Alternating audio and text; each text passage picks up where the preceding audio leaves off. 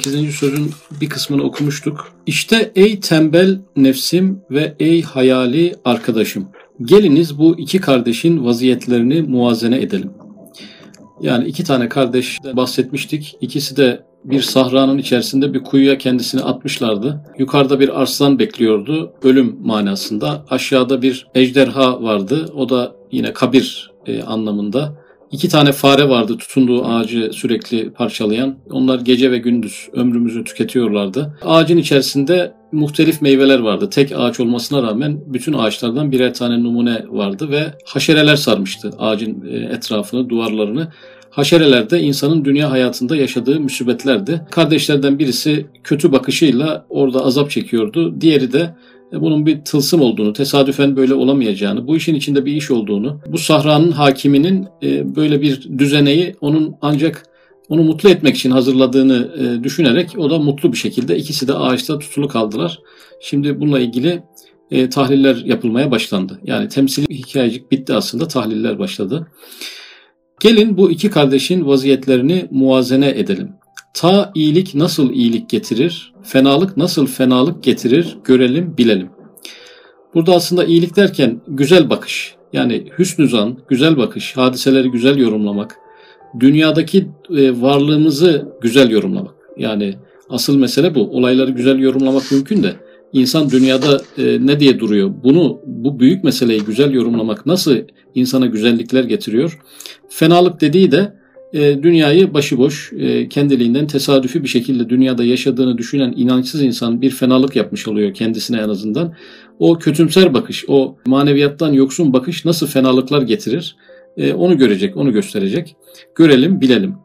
Bakınız sol yolun bedbaht yolcusu her vakit ejderhanın ağzına girmeye muntazırdır, titriyor ve şu bahtiyar ise meyvedar ve revnaktar bir bahçeye davet edilir.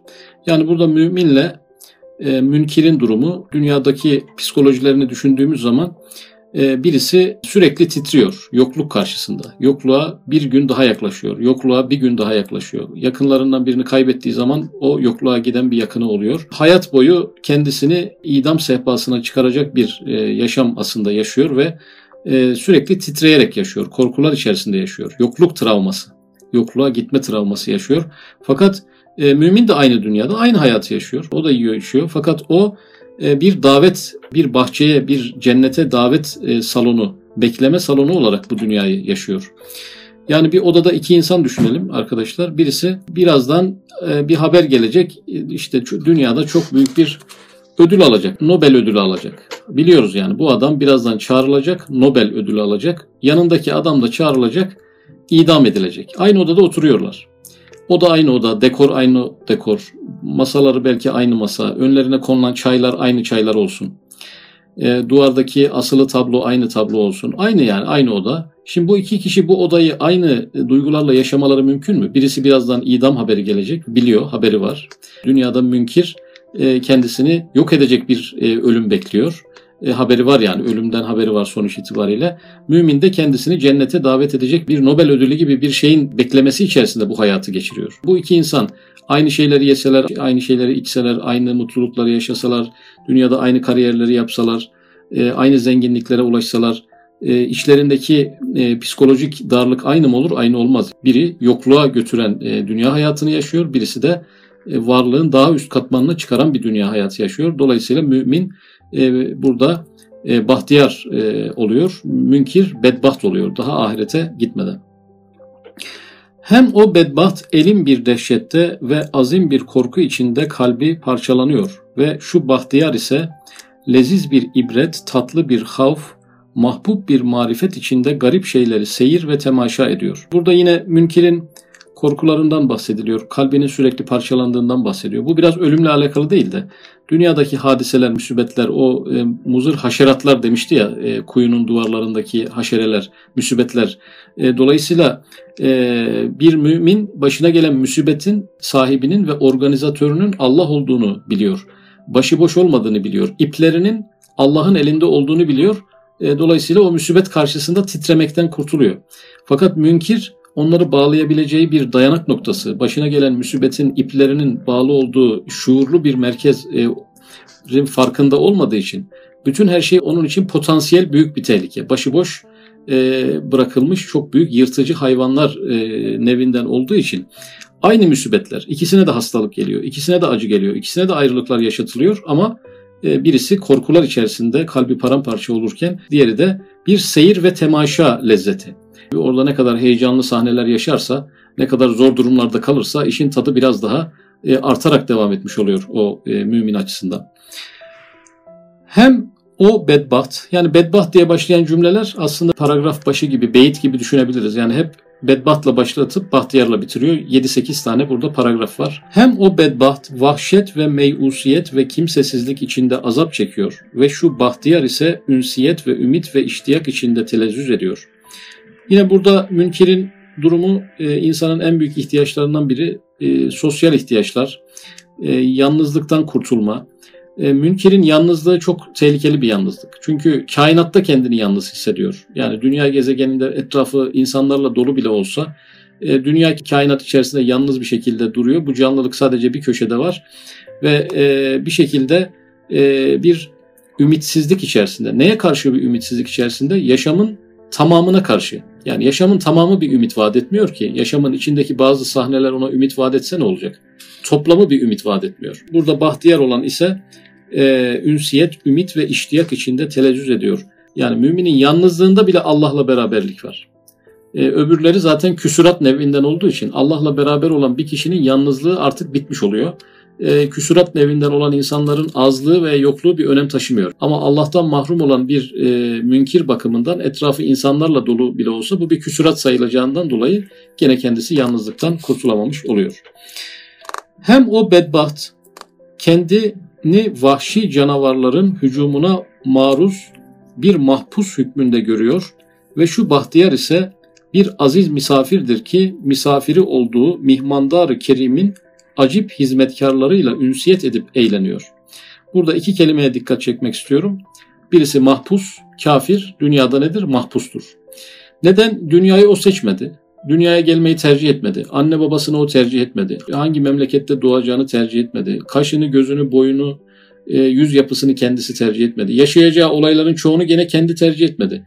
Her şeye maruz kalıyor münkir yani. Dolayısıyla bir hapislik hali. Şimdi e, mahpus kelimesinin karşısına misafir kelimesi konuluyor. Müminse tamam mümin de babasını annesini o seçmedi. E, doğacağı tarihi o belirlemedi başından geçecek hadiselerin çoğu gene kendi elinde olmayan hadiseler birçoğu itibariyle ama bunun bir ağırlama şekli olduğunu bildiği için misafirliğinin tadını çıkarıyor. E, mecburen gönderildik dünyaya gönderilmeme ihtimalimiz yoktu. Bize sormadılar. Seni yaratacağım diye yaratayım mı yaratmayayım diye ona da sormadılar öbürüne de sormadılar. Ama bu zorunlu bir misafirlik olduğunu farkında. Öbürü de bir maruz kalma, bir hapis, bir ceza gibi. Yokken konforluyduk, acılar yoktu yani ama varken acılar var ne olduk? Acılara mahkum edildik. E, batı'da varoluşçu filozofların yaşamın anlamını ararken bir anlam bulamadıkları için e, yaşamın anlamı acıdır demişler. Ne kadar e, dert varsa sen o kadar varsın. E, çektiğin acı kadar varsın demişler. İşi çözemediklerinden dolayı. E, dolayısıyla onlar o hapis haline başka kelimeler bulmak mecburiyetinde kalmışlar. Hem o bedbaht, yine bir paragraf başı sayılır bu, zahiren leziz, manen zehirli yemişleri yemekle azabını tacil ediyor.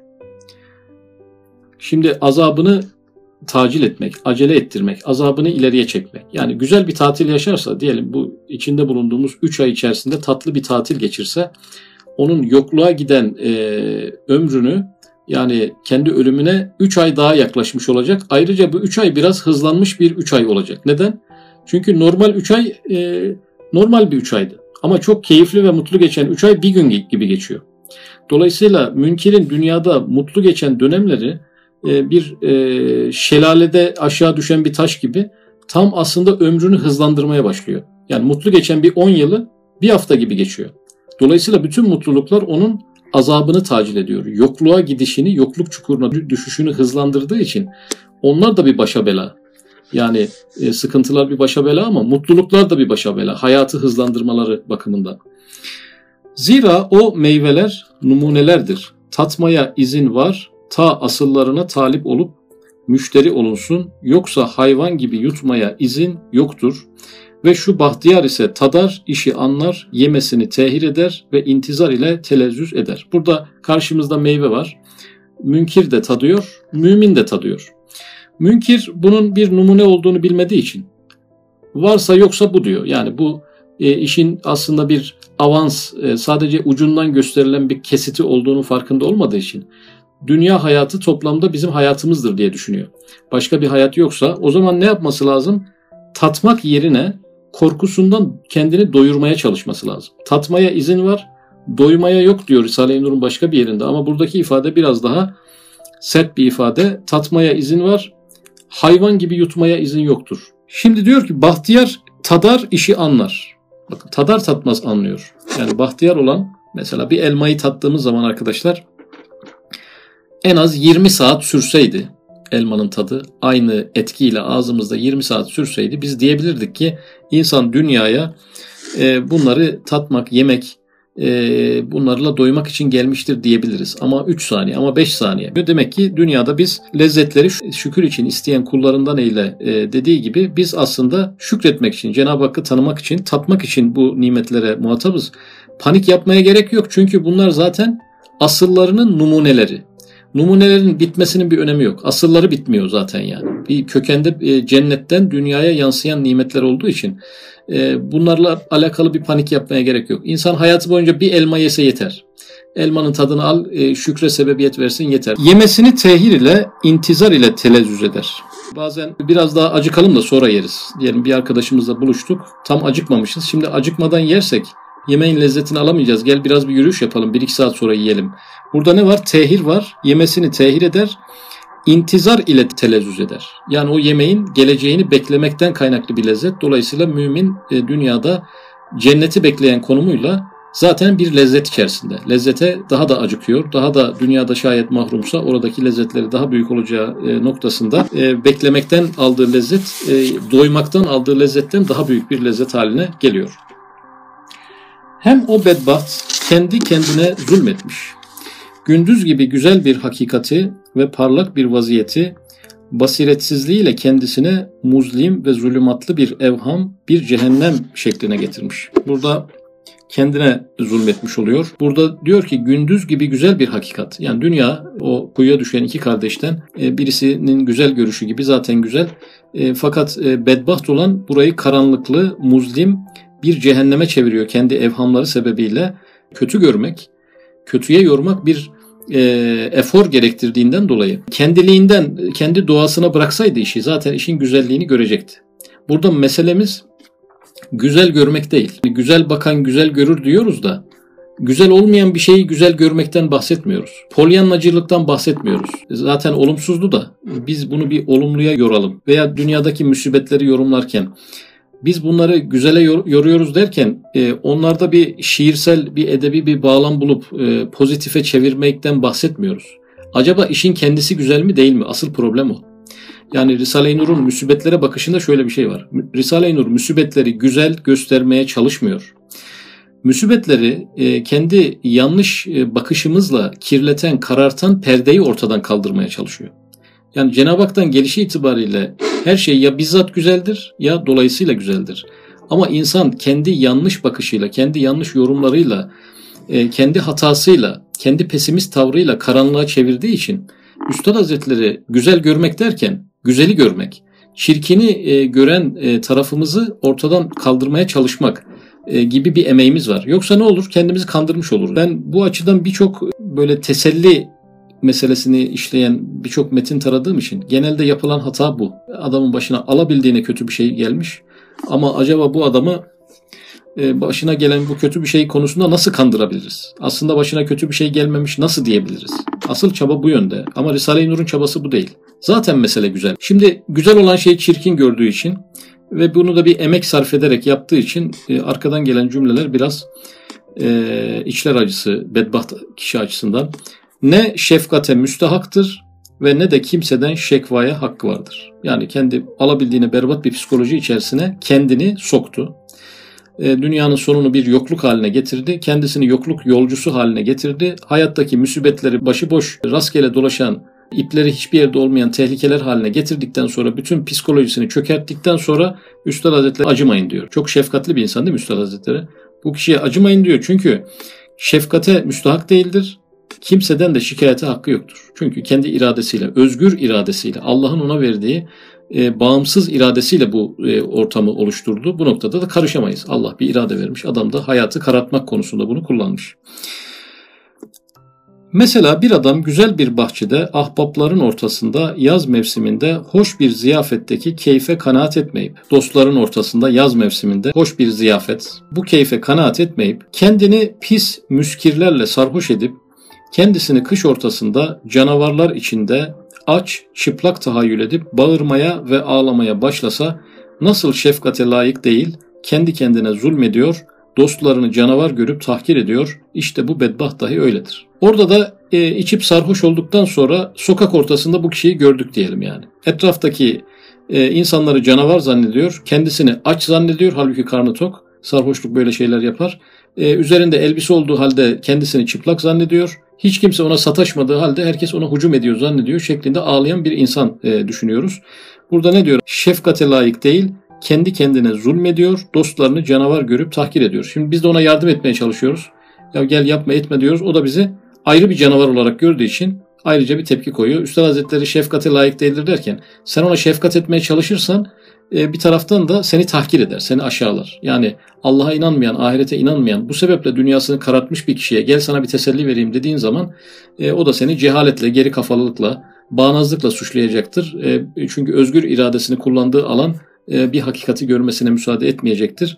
Üstad Hazretleri acımaya değil yani acımasız da olmayalım ama bunlar insanın tercihleridir. Ve şu bahtiyar ise hakikati görür. Hakikati görür dediği hadiselerin perde arkasını görür. Perde arkasına bakar, gerçeği görür. Hakikat ise güzeldir. Bakın burada güzel görelim demiyor Üstad Hazretleri. Hakikat zaten güzeldir. Bizim problemimiz güzel bakış problemi değil. Ya hocam sen güzel bakmayı bilmiyorsun. Problemimiz o değil. Ya sen her olaya karamsar bakıyorsun. Meselemiz bu değil. Hakikat güzeldir. Hakikati göremiyorsun. Efendimiz Aleyhisselatü Vesselam Ya Rabbi bana eşyanın hakikatini göster diye çok dua ederdi. Başıma gelen olayın hakikatini bana göster de güzel görmek, pesimist bakmak o önemli değil. Zaten orada bir güzellik var yani. Hakikatini göremediğimiz için acı çekiyoruz. Hakikatin hüsnünü derk etmekle yani hakikatin güzelliğini derk etmekle hakikat sahibinin kemaline hürmet eder, rahmetine müstahak olur. Hakikat sahibinin kemaline hürmet eder. Yani Allah'a hürmet etmek başımıza gelen olayın hakikatini görmek, onun güzelliğini anlamaktan sonra olabilir arkadaşlar. Tersini söylüyorum. Bir insan başına gelen hadiselerin güzelliğini ve hakikatini göremiyorsa Allah'a olan hürmeti de eksik olur veya Allah'a hürmet edemez. Neden? Bir mümin zaten başına gelenlerin Allah'ın getirdiğini biliyor. Onun da güzelliklerini göremezse Allah'a olan hürmetini kaybeder veya yalancı bir hürmete inkılap eder. Dolayısıyla burada mesele sadece güzel bakmak değil, ibadetlerimizi bozan bir şey var. Başımıza gelenleri anlayamazsak, güzelliklerini göremezsek, perdesini aralayamazsak, başımızı secdeye koymamızda bir sunilik, bir yapaylık olur. Ve bütün dünyadaki belki maneviyattaki e, pörsümenin, solmanın sebebi de bu. Kainatı Allah'ın yarattığını biliyor, müsibetleri Allah'ın yarattığını biliyor. O müsibeti kaderde tayin edenin Allah olduğunu biliyor. Fakat müsibetteki güzelliği göremediği için benim babamı benim yanımdan niye aldı, annemi elimden niye aldı, çocuğumu benden niye aldı meselesinden dolayı bu insan içten bir şekilde nasıl dua edebilir, nasıl secde edebilir, nasıl ibadetlerini yapar zor bir iş. O yüzden o perdeyi kaldırmak gerekiyor ki hakiki bir hürmet meydana gelebilsin. Rahmetine müstahak olur diyor. Yani Allah yani müsibetler birer nimettir. O nimeti gördüğümüz zaman başka nimetlerin tetikleyicisi olur. Rahmet-i ilahiyenin tetikleyicisi olur. Ama biz o müsibetteki nimeti göremezsek şükrümüzü de kaybederiz. Dolayısıyla bu sefer de rahmete olan istihkakımızı kaybederiz. E, okuduğumuz metinlerden birinde rahmete itiraz eden rahmetten mahrum kalır. Kaderi tenkit eden başını örse vurur, kırar diyordu. E, burada da kişi kendisine gelen müsibetin rahmet tarafını göremezse kendisine gelecek başka rahmetleri de e, kendi eliyle iptal etmiş olur, istihkakını kaybetmiş olur. İşte fenalığı kendinden, iyiliği Allah'tan bil olan hükmü Kur'an'ın sırrı zahir oluyor. Bu ayet-i kerime üstadımızın çok kullandığı bir ayet-i kerime. Kötülükleri kendinden, iyilikleri Allah'tan bil. Peki bu ayet niye geldi buraya? Meselemiz neydi ki bu ayet geldi?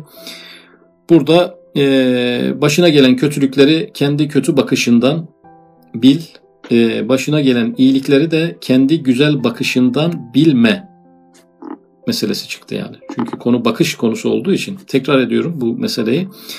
Ee, insanın başına gelen olumsuzlukları kendi karamsar bakışından bilmesi lazım. Çünkü o karamsar baktı, başına da kötü bir iş geldi. Karamsar bir iş geldi.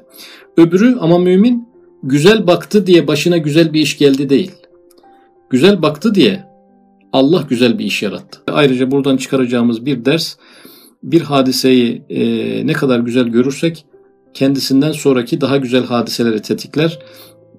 Bir hadiseyi de ne kadar olumsuz görürsek e, ondan sonra daha olumsuzu karşımıza dikilir. Sebebi de biz oluruz. Bizden daha öte e, bakışımız olur. Bakış hatamız hadiseleri kötüye doğru sevk eder. Evet, daha bunlar gibi sair farkları muvazene etsen anlayacaksın ki evvelkisinin nefsi emmaresi ona bir manevi cehennem ihsar etmiş. Nefsi emmaresi onun için bir cehennem hazırlamış. Müminler için de şöyle diyebiliriz. Müminlerin nefsi emmaresi kötü huyları, e, e, sıkıntılı tarafları, e, günahları, bunlar müminin hayatını cehenneme çevirirler. Karşısında fiziksel hadiseler doğururlar. Mevlana Hazretleri'nin ifadesiyle sana eziyet eden insanları sen kendi kötü huyundan bil. O senin huyunun sana yansımasından ibarettir diyordu. Yani demek ki bunlar bir cehennem ihsar ediyor ve ötekisinin hüsnü niyeti, ötekisi dediği bedbaht olan değil de bahtiyar olan hüsnü niyeti ve hüsnü zanlı ve hüsnü hasleti ve hüsnü fikri onu büyük bir ihsan ve saadete ve parlak bir fazilete ve feyze mazhar etmiş. Şimdi e, bedbaht olanın nefsi emmaresi ona bir cehennem ihsar etmiş diyordu, hazırlamış diyordu. Fakat e, konu mümine yani e, bahtiyar olana geldiği zaman e, bir fazilete ve feyze mazhar etmiş diyor. İhsar etmiş demiyor. Kötü bakışımız bize kötü bir hadise hazırlar. Ama iyi bakışımız bize iyi bir hadise hazırlamaz, mazhar eder. Mazhar etmekte de yine Allah'ın bir lütfu olduğu için, özne biz olmadığımız için yine aynı hassasiyet korunmuş. Peki bizden beklenen ne? Burada dört tane şey saydı. Hüsnü niyet. Niyetlerimiz güzel olacak. Hüsnü zan. Bir olayı veya bir kardeşimizin davranışını yorumlarken e, güzel bir zanla hareket edeceğiz. Hüsnü haslet. Huylarımız güzel olacak. Hüsnü fikir. Fikirlerimiz, tefekkür dünyamız güzel olacak. Bunlar ne olacak? Bizim bize büyük bir ihsan, büyük bir saadet, parlak bir fazilete ve feyze medar edecek. Ey nefsim, ve ey nefsimle beraber bu hikayeyi dinleyen adam hepimize hitap ediyor üstadımız. Eğer bedbaht kardeş olmak istemezsen ve bahtiyar kardeş olmak istersen. Burada sadece şunu diyebilirdi. Ey nefsim bahtiyar kardeş olmak istersen deyip devam edebilirdi. Ama bedbaht kardeş olmak istemezsen diye bir ilk kayıt var. Demek ki bahtiyar kardeş olmak için arkadaşlar e, sadece istek yetmiyor. Bedbaht kardeş olmamak da icap ediyor. Negatifinden kurtulmak e, da bir aşama. E, sadece bedbaht kardeş olmak istememek yetmez. Ben kötü bir insan olmayacağım demek yetmiyor demek ki. Bir taraftan da Bahtiyar kardeş gibi iyi bir insan olmanın da yollarını aramak gerekiyor. Önce bir arınma sonra onu bir süsleme gerektiği için bir pozitif bir negatif cümle kullanıldı. Kur'an'ı dinle ve hükmüne muti ol ve ona yapış ve ahkamıyla amel et. Şu hikayeyi temsiliyede olan hakikatleri eğer fehmettinse hakikati din ve dünya ve insan ve imanı ona tatbik edebilirsin. Yani hakikati din. Din nedir? Bir imtihandır. Hakikati dünya. Dünya ne için vardır? Ahirete intizar salonudur. Bekleme salonudur. Bütün hadiseleri böyle yorumlayalım dünyadaki. Biz hangi olayı yaşarsak yaşalım intizar salonunda yaşıyoruz. Ona göre yorumlayalım. Bekleme salonundaki hadise olarak yorumlayalım. Hakikati insan. İnsan niye yaratılmıştır? İnsanın e, varlığının dayandığı hakikat nedir? O numuneleri tatmak ve o sahranın hakimini tanımak. Yani vazifemiz bu. İnsanın vazifesi bu. Hakikati iman. Asıl mesele bu arkadaşlar. Hakikati iman nedir? İmanın hakikati. İman bir aydınlanmadır. E, gözümüzdeki karanlık perdeyi kaldırmaktır. Hadiselerin zaten güzel olduğunu gösteren e, bir e, mercektir. İmandan kasıt illa bizi ahirette cehennemden kurtarması değildir. İmanın dünyadaki fonksiyonu dünyadaki cehennemden kurtarmaktır. Dünyadaki canavarlardan, farelerden, kuyulardan, e, o haşerelerden kurtarmak onların fare, haşere, arslan ve ejderha olmadığını bize anlatan bir aydınlanmadır. E, tatbik edebilirsin. Mühimlerini ben söyleyeceğim, incelerini sen kendin istihraç et diyerek önemlilerini e, anlatacağını söylüyor.